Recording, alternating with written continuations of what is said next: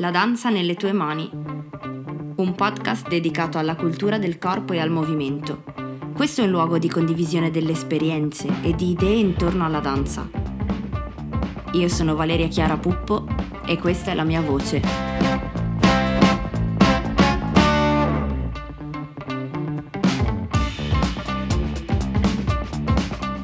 Ciao a tutti, oggi sono in compagnia di Viola Bruni, che è qua vicino a me in presenza fisica. Ci siamo incontrate in Toscana per la prima volta nella nostra vita. Sei contenta? È surreale.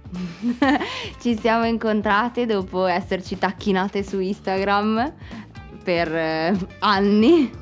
Finalmente il lockdown in qualche modo ha portato a fare una lista delle cose che si volevano fare prima di riprendere totalmente la vita normale, e quindi tra la lista delle cose da fare per l'autunno c'era di incontrarci.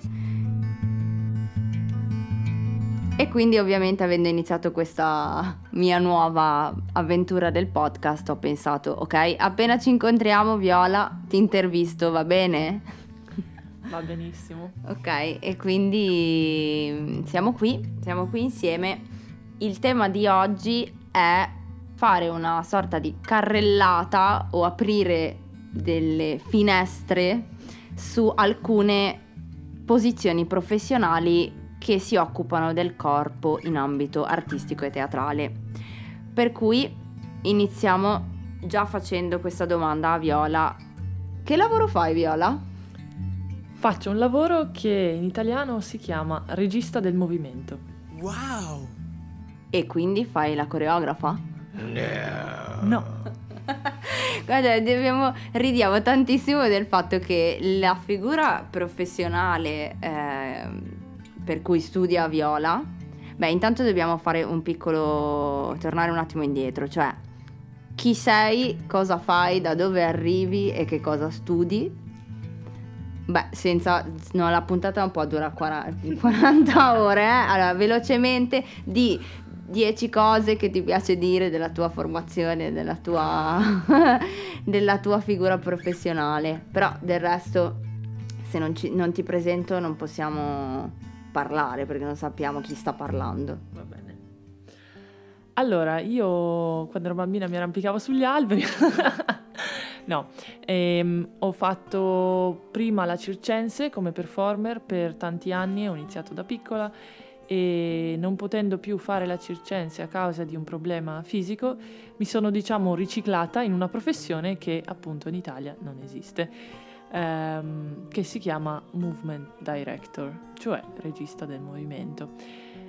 Ho studiato per fare questa professione in Inghilterra, in un conservatorio di teatro, e ho lavorato a Londra facendo appunto a Movement Director, specializzandomi in acrobatica e teatro, quindi là dove si mischia l'acrobatica con il teatro, cioè nella pratica insegnare agli attori come fare a volte acrobazia aerea mentre devono comunque rimanere in personaggio e recitare Shakespeare.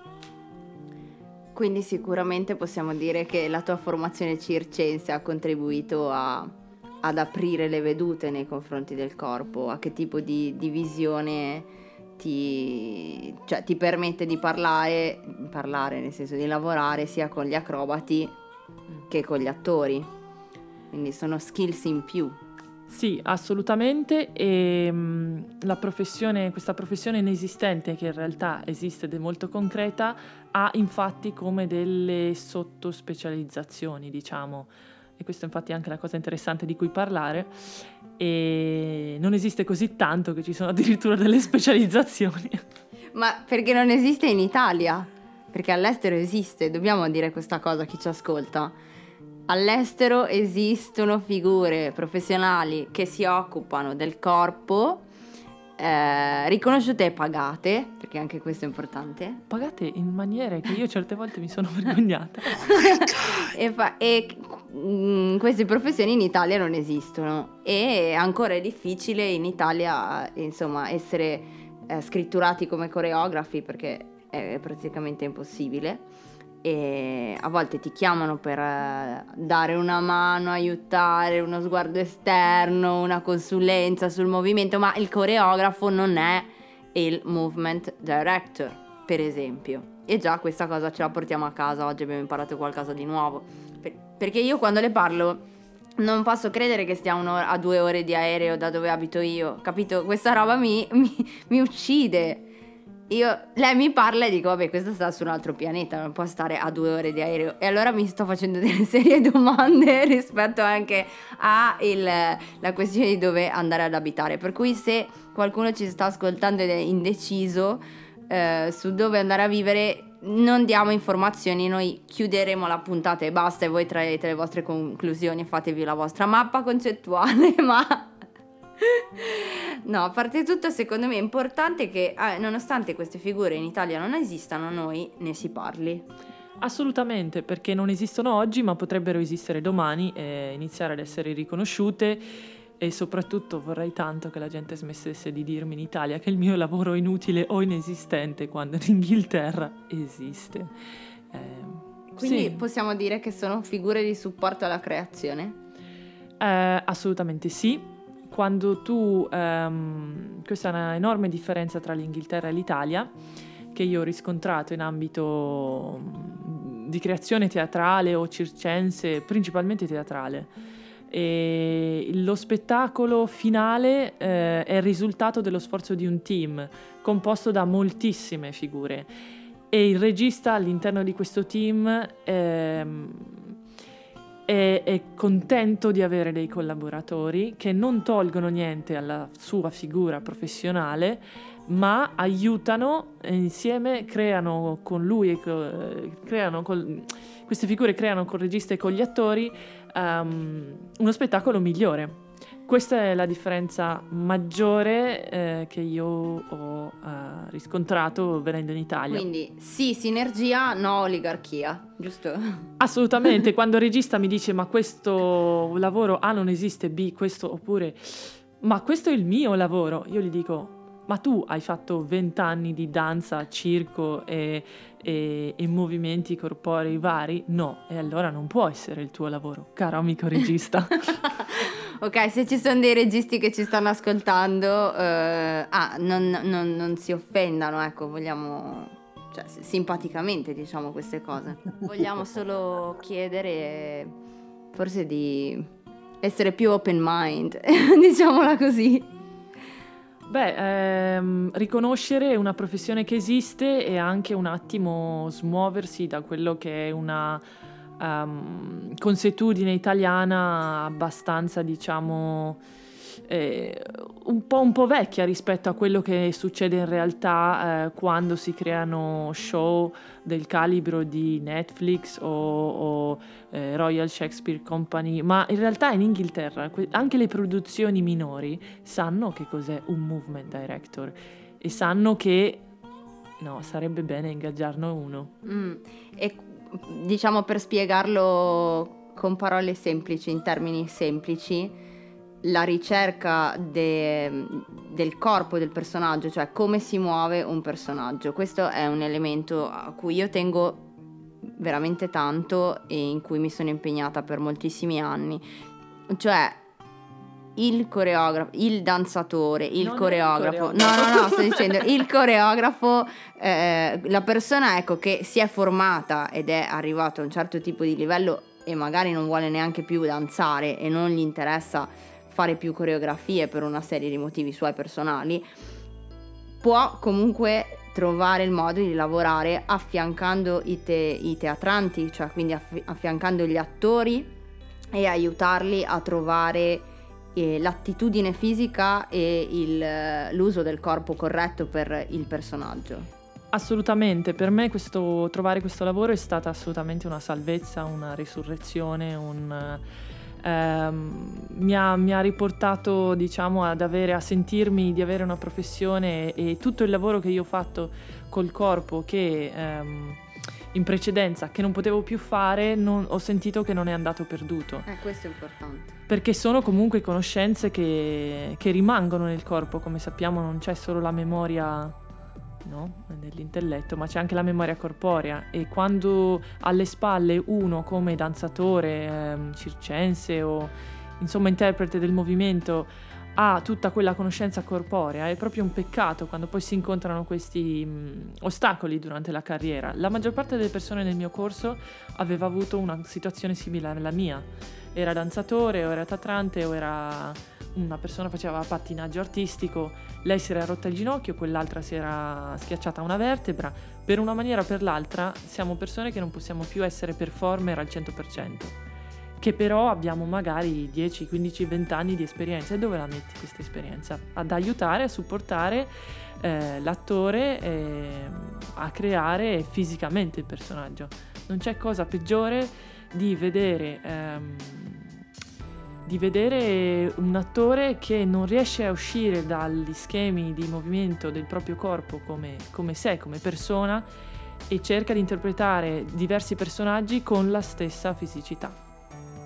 Mentre parlavi mi è venuto in mente questo episodio 2 anni fa, credo, nel 2018 ero al cinema a vedere Bohemian Rhapsody e sono stata fino alla fine per guardare tutti i titoli di coda e leggermeli tutti per trovare la o il movement coach di Rami Malek. Tra l'altro si è preso anche dei grandi premi per questo film. Ma la cosa che tengo a condividere con voi è il fatto che durante tutto il film, che sia piaciuto o non sia piaciuto, criticabile o no, io ho veramente capito l'importanza dello studio del corpo del personaggio, nel senso che mi sono resa conto e ho pensato tutto il tempo, forse anche sempre con uno sguardo un po' troppo tecnico, perché poi mi rovino tutto, perché invece che guardare il film sto lì a pensare oddio ma chissà lei cosa ha fatto, come gliel'ha spiegato, dove è andato, quanti video si è guardato, ma no, questi attori non fanno tutto da soli, ma vi rendete conto? Cioè voi ci credete che loro facciano tutto da soli? No! Vero che non fanno tutto da soli? Assolutamente no. Io da bambina ingenuamente, no? Quando vedevo sugli spettacoli regia pensavo che il regista facesse tutto, no? Che fosse questo dio che aveva creato tutta questa cosa. Poi vai a vedere tutte le persone che sono coinvolte nel creare una cosa così bella come è venuto fuori Bohemian Rhapsody o altri film. È un team incredibile, che non può assolutamente essere il lavoro di una persona sola. E neanche dell'attore solo, perché spesse volte, insomma, si fanno complimenti agli attori e si pensa che l'attore faccia tutto da sé, ma questo assolutamente non è vero. Questo è un enorme problema della mia professione, perché in realtà è una puntata confessione, ragazzi, non è altro. C'è un problema, stiamo combattendo per il riconoscimento della professione. In Inghilterra è riconosciuta, però spesso veniamo messi nei credits, veniamo messi magari non di fianco al regista o all'attore, ma veniamo messi dopo il set design, che tu dici boh, per la quantità di tempo che io ho impiegato a fare ricerca, aiutare l'attore, e poi devi stare lì, devi fare le prove con gli attori, stai lì con loro fino alla messa in scena e poi gli dai le note, cioè è un lavoro continuo, è veramente affianchi il regista, perché nel mio credit non posso essere, no? Prima del set design. Giusto. E soprattutto, quanti di voi vanno a leggere i credit? Perché anche questo è importante, io ci tengo molto. Quando ho fatto la coreografa per gli Ex Otago, che è un gruppo, una band, mi sono sempre chiesta, ma quante persone che stanno vedendo il concerto si stanno realmente interrogando se c'è qualcuno dietro questa coreografia? Cioè, non che perché secondo me le persone vanno lì, vedono il concerto e pensano che forse se la sono fatta in cameretta, no? Loro davanti allo specchio, gli Ex Otago, amorini miei tra l'altro, li adoro, però io invece che godermi il concerto ovviamente stavo lì a pensare, ma chissà se questi qua stanno pensando, se c'è qualcuno che pensa, ci sarà qualcuno che ha fatto questa coreografia? Quindi capisco benissimo e invito le persone che ci stanno ascoltando ad impegnarsi un pochino di più nell'andare a leggere i credit. E c'è anche un'altra difficoltà, che è il fatto che la coreografia è assolutamente, di solito è una cosa visibile, perché si parla di danza, tutti riescono a vedere che adesso sta recitando, adesso sta facendo danza magari, o che c'è della danza, mentre il movement director, la mia professoressa diceva quando il mio lavoro è invisibile ho raggiunto il mio scopo. Bella, questa ce la segniamo, ragazzi, è bellissima. Perché? Perché il lavoro del Movement Director è talmente, deve essere infondere il corpo dell'attore con la vita fisica di questo personaggio e deve essere tutto insieme con il modo in cui parla, nel senso il modo in cui recita, nel senso di voce, e il modo in cui si muove, le emozioni che mostra, è tutto insieme, è un tutt'uno. Quindi non è un lavoro visibile, a meno che tu non conosci la professione. Forse anche lì, anche questa è parte della problematica del riconoscimento di questo lavoro, ma fidatevi che c'è un lavoro della Madonna. Dacci una definizione di questa professione, così che tutti abbiano chiaro in testa che cosa fa e qual è il suo ruolo. Allora, io vi darò una definizione più o meno, ma vi invito anche ad andare a guardare su YouTube. Ci sono dei canali del National Theatre dove spiegano what is a Movement Director e sicuramente troverete, spero che troverete qualcosa anche in italiano, altrimenti lo scriviamo noi in articolo di Wikipedia in italiano. Ti sembra giusto? Giusto. Ok. Dopo il podcast su Spotify, ovviamente anche. Un primo passo per promuovere questa figura professionale in Italia. Passiamo al dunque. Quindi, che cosa fa il Movement Director? Prendiamo un esempio concreto, ok? C'è un personaggio che ha, che ne so, una grossa scoliosi. Cosa deve fare il Movement Director? Deve fare, prima di incontrare l'attore, un sacco di ricerca su qual è l'effetto reale della scoliosi sul movimento di una persona, ok? Quindi andare a vedersi, che ne so, il punto di vista di un fisioterapista, andarsi a vedere dei video di persone con veramente scoliosi, capire quali sono gli squilibri, ok? Come cammina, come deve adattare la sua vita. Altra cosa che deve capire il Movement Director è questa: ovviamente in che contesto sociale, storico, culturale è immerso il personaggio, è nell'Inghilterra del 700, è in Italia nel 2020, è in estate che si svolge l'azione, è in inverno. Queste sono tutte condizioni che hanno un effetto sul fisico del personaggio e questa è, diciamo, un po' la base. Oltre a questa, in ogni singola scena che cosa c'è? In ogni singola scena il personaggio va incontro a diverse situazioni che cambieranno il suo corpo, oltre che la sua voce, oltre che, no, le sue azioni in senso generale. Però, per esempio, se il personaggio arriva felice e in questa scena la sua ragazza lo molla, avrà un effetto sul fisico o no? Mi è venuta voglia di fare questo nella vita. È un lavoro estremamente minuzioso e c'è un sacco di ricerca che la fa il Movement Director e la fa anche l'attore in parte, ma principalmente come regista di movimento la ricerca la fai prima e poi la condividi con l'attore e prepari le sessioni di movimento. Devi preparare il corpo dell'attore come se fosse creare... è come creare degli strati, è come una stratificazione, però se non ci sono questi strati è come un iceberg. Quello che porti in scena ovviamente è la punta dell'iceberg, ma noi abbiamo fatto un lavoro enorme sotto, ma senza quel lavoro enorme l'iceberg non sarebbe, no? Non ci sarebbe questa punta così ben definita.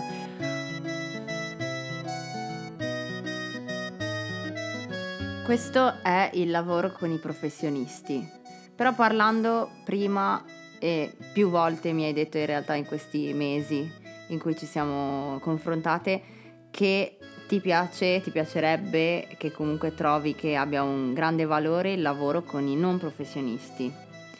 E mi piacerebbe appunto che parlassi anche con le persone che ci ascoltano di questa possibilità che è grandiosa, che restituisce al regista o al Movement Director sicuramente degli spiragli di umanità più generosi.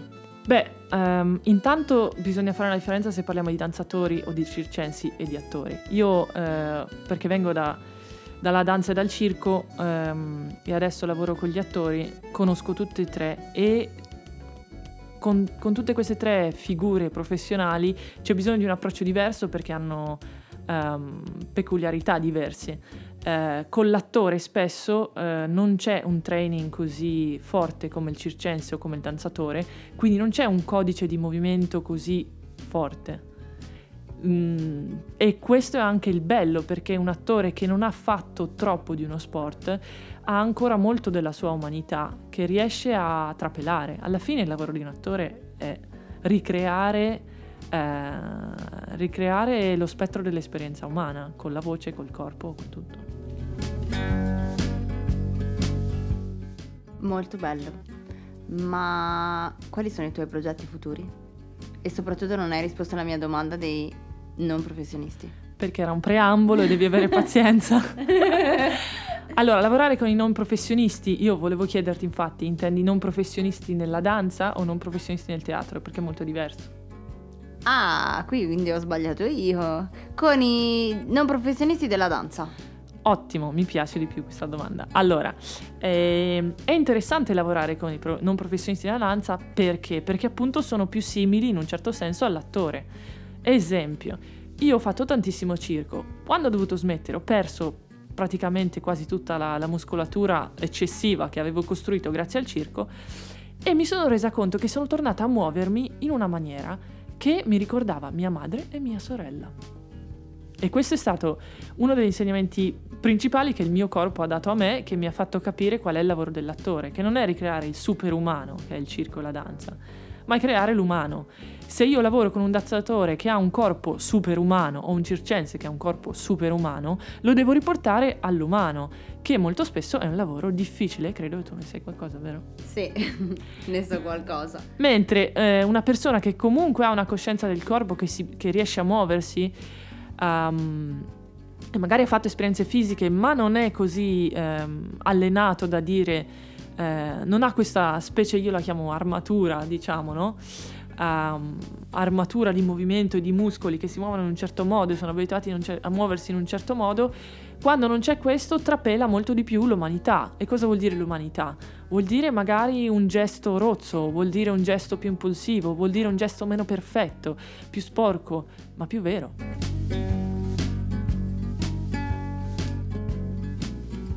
Quindi un corpo bloccato, quindi che non è abituato al movimento, che insomma il suo mondo è lontano ancora dal movimento, è un corpo che ha una difficoltà espressiva, possiamo dire. Però un corpo troppo disciplinato ha altrettante difficoltà espressive. Quindi è molto interessante quello che sta dicendo, perché è un po' quello che io predico nelle mie lezioni ormai da molto tempo, cioè quello di riuscire sempre a trovare il giusto equilibrio e la giusta via di mezzo tra un gesto decisamente finto, perché è un gesto che è stato ripetuto talmente tanto che poi alla fine diventa meccanico, per cui in qualche modo vibra poco, e un gesto che è assolutamente inconsulto. Quindi questo bellissimo, che poi è molto ampio tra l'altro, mi sento di dire che restituisce una gamma di movimento molto più ampia di o un corpo bloccato, che comunque deve ancora avere, diciamo, una sua realtà proprio cettiva, come si usa dire oggi, e un corpo talmente disciplinato che ormai non sa più manco le emozioni che sente, perché è talmente abituato alla sofferenza e alla fatica che non si interroga più su quali sono le emozioni che transitano nel suo corpo. Quindi questa gamma è ampia e ci restituisce verità. Cioè, l'obiettivo di oggi, per quanto mi riguarda, quando lavoro ovviamente con le persone che lavorano con me, e questo non vuol dire che è la verità assoluta, però è quello che ci mette anche in relazione, che ci ha fatto incontrare, è quello sempre di avere innanzitutto a che fare con persone creative che mettono a disposizione la loro creatività, che anche questa è una dimensione importante. E l'altro elemento è quello di non ingabbiare dentro delle tecniche. E questi due elementi, se ben combinati, possono veramente dare la possibilità ai performer di fare un gradino, salire di livello. Io direi di aprirsi, perché non è, la tecnica non è il demonio, non è che vogliamo dire questo, la tecnica è importantissima, però se tu miri a mettere in scena qualcosa che non è la pura tecnica, il puro virtuosismo, ma è qualcos'altro che vuole trasmettere magari un'emozione, che vuole trasmettere, che vuole anche, diciamo, arrivare più vicino al pubblico. Molto spesso si vedono spettacoli tecnicamente perfetti, ma tu non senti niente quando li guardi, giusto? E andare oltre la tecnica, è bellissimo avere una tecnica e quello ti però usare la tecnica per ampliare la tua gamma espressiva, non per restringerla, diciamo, no? Quindi anche al circense, al danzatore professionista, il consiglio è quello di aprirsi. Bellissimo, è un bellissimo consiglio. E essere curiosi, provare a mettersi in gioco. Tentare di fare anche le cose che non si sanno fare. Io credo che in questi ambiti è anche difficile, perché vieni allenato, insomma cresci dentro un ambiente in cui devi raggiungere la perfezione, c'è un livello di competizione anche comunque assoluta, il trucco circense deve essere perfetto, diciamolo che la verità è che la mentalità circense parte da il numero finale dello spettacolo è il numero più fantasmagorico, no? Di base la mentalità della perfezione è purtroppo radicata. Il problema è che questo cozza tantissimo quando poi si vuole fare circo-teatro. Teatro-danza, teatro-circo, teatro-fisico, tutte queste etichette mischiano le discipline, le mettono in compartecipazione anche spesse volte equa, ma allo stesso tempo hanno sfumature differenti che ora non vi stiamo a fare, se no veramente, cioè, non seguite più il podcast, non avrò mai più nessun ascoltatore, quindi diciamo che per adesso prendete le cose che abbiamo detto insomma per vere e fidatevi di quello che diciamo, anche se non riconoscete tutti i termini e non avete un'idea chiara di quello che stiamo dicendo, come insomma può capitare quando si è nuovi in un certo tipo di ambito, ma pian pianino verrà fatta luce su tutto.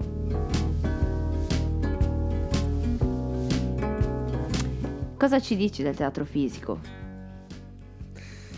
Ride.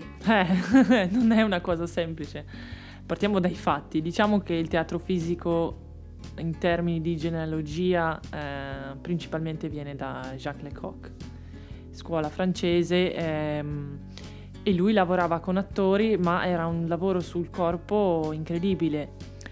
E il master che ho fatto in Inghilterra, le professoresse principali che insegnavano, una veniva dalla scuola Lecoq e l'altra aveva studiato tanto Laban, e queste, diciamo, erano le componenti fondamentali, le tecniche fondamentali che usavamo per appunto fare questo lavoro di regia del movimento. E per quanto riguarda il teatro fisico, io direi questo: nel teatro di parola, infatti si dovrebbe specificare magari teatro di parola, si dice sempre teatro, ma teatro di parola si tratta.